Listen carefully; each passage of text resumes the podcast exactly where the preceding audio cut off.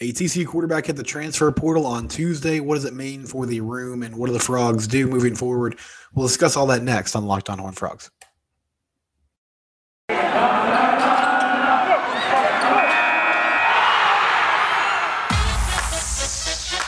You are Locked On Horn Frogs, your daily podcast on the TCU Horn Frogs, part of the Locked On Podcast Network. Your team every day.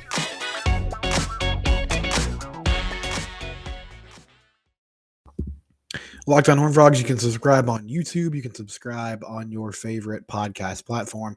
I am your host, Steven Simcox. Uh, we are officially in off-season mode for football. Basketball's going on. We'll talk about that matchup with Texas later on in the show that's happening on Wednesday night. But first, um, something to expect over the next couple of days as TCU season finally came to an end against Georgia on Monday night. Guys are going to hit the transfer portal. So Caleb Medford, um, wide receiver for TCU, he was the only player that had entered the portal before the national title game. And the day after the game on Tuesday morning, uh, got the news that quarterback Sam Jackson will be entering the transfer portal. Now, this is unfortunate. I mean, Sam is um, a really skilled player. You know, we, we saw him at times. We saw him a good bit this year against Colorado and Tarleton. Came in that Colorado game once things got out of hand and played, I feel like, most of the second half against Tarleton. Um, and, you know, the thing that jumps off the screen immediately when you watch Sam play is he's just so fast. He is um, super explosive. I mean, he just looks different when he runs the football. Um, can make a big play just about any time. He also had a crazy throw against Oklahoma State in that game a couple of years ago that was just um, the Cowboys absolutely destroyed TCU, and so he was in there kind of in mop up duty late, and he was rolling to his left like on a dead run and just stopped and threw a dart down the field. I don't remember who it was to or even if the ball was completed, but it was it was like of a throw. And so, you know, you saw flashes of Sam as a four-star recruit out of high school, really talented young man. Um, so unfortunately he's moving on, but I mean, this is just kind of college football in 2023. It's it's very difficult to keep um, QBs around if they're not going to play. And he kind of saw this, the writing on the wall. Uh, Chandler Morris won the starting job going into camp last you know this past season appears to be the starter going into this year. Even though we'll talk about you know some potential options um, for TCU here in a second. Josh Hoover is behind uh, Jackson right now as a true freshman. Was a true freshman this, this season. He'll be a sophomore next year, and um, or a redshirt freshman next year.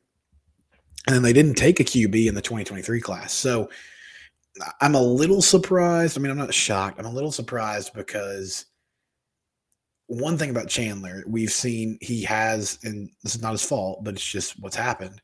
He's gotten banged up a few times. Got hurt in that Oklahoma State game late in the season a couple years ago. Got hurt in, early in the second half against Colorado, sort of a fluke injury.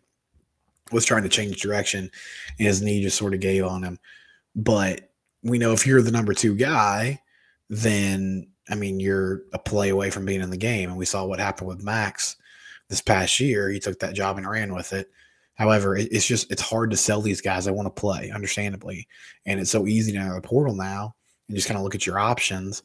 Um, it's hard to sell guys on being patient and sticking around and seeing what happens once the season gets going. Uh, now, Sawyer Robertson, who is a, a player out of Mississippi State, he played his high school ball in Lubbock. He committed to Baylor yesterday, and TCU was in on him. They were recruiting him. Um, and I think that I mean, I, I, feel like I'm sure there were other factors, but I think the main factor in him going to Baylor was that Blake Shapen played the entire season at Baylor, but struggled at times. And so he feels like there's legit competition now. And so it puts TCU in this weird place. I don't know what they're telling guys that are in the portal. Like, I, I don't know what they're selling to these QBs. I'm not sure what conversations they're having. But I mean, when a quarterback enters the portal, it's a pretty simple calculus. They, they, I mean, obviously you're looking for the right fit, coaching staff that you're comfortable with, all those things. But in most cases, guys are leaving because they're not getting playing time um, at their current destination, or maybe new coaching staff, current coaching staff is like, hey, it's time to move on, do something else. And so they're looking for a place to play. Um, so it, I think it's going to be tough for TCU to find – someone, I'm sure they'll do it, but find someone who is experienced that is going to sit behind Chandler Morris because I think the first priority for this team is getting someone that if Chandler has an injury or if he's just not the guy that they think he is, um, you you have somebody back there who can play. I think a more likely scenario is that they try to get someone who's younger, which uh, Sawyer, who just went to Baylor, fit this this bill, but younger with some eligibility left, and you can sell them on, hey, come compete. It'll be an open competition. If it doesn't work out, then you can stick around and learn and develop with these guys, um, and then you know eventually become the starter potentially once once Morris leaves. I, I can't imagine they'll be comfortable with Josh Hoover as their number two guy going into the season, but we'll see how that plays out. I mean, I think they're going to be active in the coming weeks, trying to, or really the coming week, because that's when the first sort of window the transfer portal ends. Um, trying to get somebody in the mix that can compete, and if you're in a bind, can potentially play. Uh, and Chandler's a fascinating player. I mean, I think he's been around for so long, and we've seen him in different situations, and so everybody just kind of assumes um, that they we know a lot about him. But the reality is, there's a lot of unknown there, and I don't say that as a negative thing. I mean, he could really work out. Like we saw what he could do against Baylor. We saw his ability to get the ball out, throw, get the get the ball out quick, make quality throws. You know, dice up a really good defense in the passing game a few years ago when he started that contest, but then. Um, came back down to earth a lot the next week against Oklahoma State, which they were a really good defense and that was on the road. Um, and ends up getting injured. Doesn't play the rest of that game.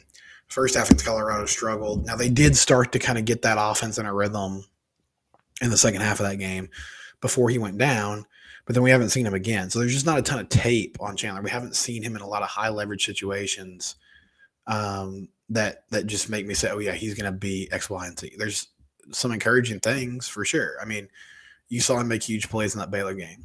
Um, he won the job from Max, and Max ended up being a Heisman finalist and Davy O'Brien winner and all the things. I mean, he was fantastic. He had an incredible year. Chandler won that job. And so that should give you hope that – you know, the coaching staff loves what he can bring to the table, likes how he fits in this offense, and they'll be ready to roll with him. But you're going to need some insurance. So expect them to go after somebody in the portal. When we come back, I want to talk more about the transfer portal, where TCU is, who have they taken so far? Do you see, uh, do we foresee some more talent being added in the next week or so? We're going to do that in a second. Before we do that, though, uh, let me talk about LinkedIn, one of our sponsors. Um, if you need to hire somebody, go to linkedin.com slash locked on college. You can post that job for free. We're talking about talent acquisition right now with the portal. You know, if you own a business, it is the most important thing that you do. Um, so get the applicants you need for free. They have a, a lot of different, um, you know, screening questions and different tools that will allow you to sort of narrow down that list and not feel completely overwhelmed by the task of hiring somebody. Again, that's linkedin.com slash college. You can use the purple hiring frame to uh, get your job posting started today. One more time, linkedin.com slash locked on college. Give their site a visit today. All right. So uh, TCU in the transfer portal, right? Sam Jackson on his way out. Um, will others be coming in? And excuse me, if you haven't been able to keep up over the past few weeks because you've been so busy with semifinal talk, national championship talk, that's understandable. Here's a quick list of who TCU has brought in in the portal so far this offseason. So Trey Sanders, running back out of Alabama, five-star recruit coming out of high school, um, rated as a three-star recruit in the portal. Uh, was in a bad car crash a few years back. Didn't play a ton in Alabama, but a guy with a ton of potential. If he can get back to 100% health um, and regain that explosiveness he had coming out of high school, could be a big-time player. Tommy Brockermeyer, offensive tackle originally went to All Saints High School, five star player out of high school. Uh, then goes to Alabama, didn't really play much. Listed at 6'5, 292. Um, again, another player that they're kind of taking a chance on with a ton of potential. But Tommy was a big time recruit. I mean, he was the number two player in the country coming out of high school. They're going to need help on that O line. Um, it was announced on Tuesday that Steve Avila, uh, All American guard, he'll be leaving. Um, which is not a surprise, but he had an extra year of eligibility and he'll be moving on. Wes Harris will be moving on. I assume Alan Ali will be moving on as well. So you're replacing guys on that line. And, you know, against Georgia, that O line got pushed around a little bit, especially in the interior, but Jalen Carter is just an absolute beast there in the middle for Georgia. Um, but overall, I thought this offensive line did a really good job. And compared to what they had been the past couple of seasons before Sonny Dykes and AJ Ricker got there, I think there's a lot to look forward to with that offensive line. But they need players at those positions. So Brockermeyer fits that need there, if it's one of those holes. Interested to see if they kick him inside or if he stays on the outside and maybe one of the current tackles and Coker or Coleman, if they come back, go on to go to the inside. It'll be fascinating to kind of see how that plays out. Uh, Jack Bech, tight end, wide receiver from LSU, had a really good season a couple years ago. Was not as involved in the offense this past season. Four star player coming out of high school, uh, 6'2, 215, so good size there. You know, he's kind of a slot inside guy, um, which has been a theme with them. They're losing Taye Barber, uh, assume they're going to lose Darius Davis, and so Bech and then JoJo Earl, wide receiver from Alabama, also fits that need. Earl originally from Aledo, four star player at a high school, um, and then did some things on Alabama for Alabama on special teams. Didn't get the ball a lot on offense, but super fast. You know, prototypical size for like a slot guy, a little undersized, 5'9", 170, but his explosiveness and speed will be a welcome addition to this roster. And then Avery Helm, um, who was a, a four star player at high school and was a starting corner at Florida for a few seasons.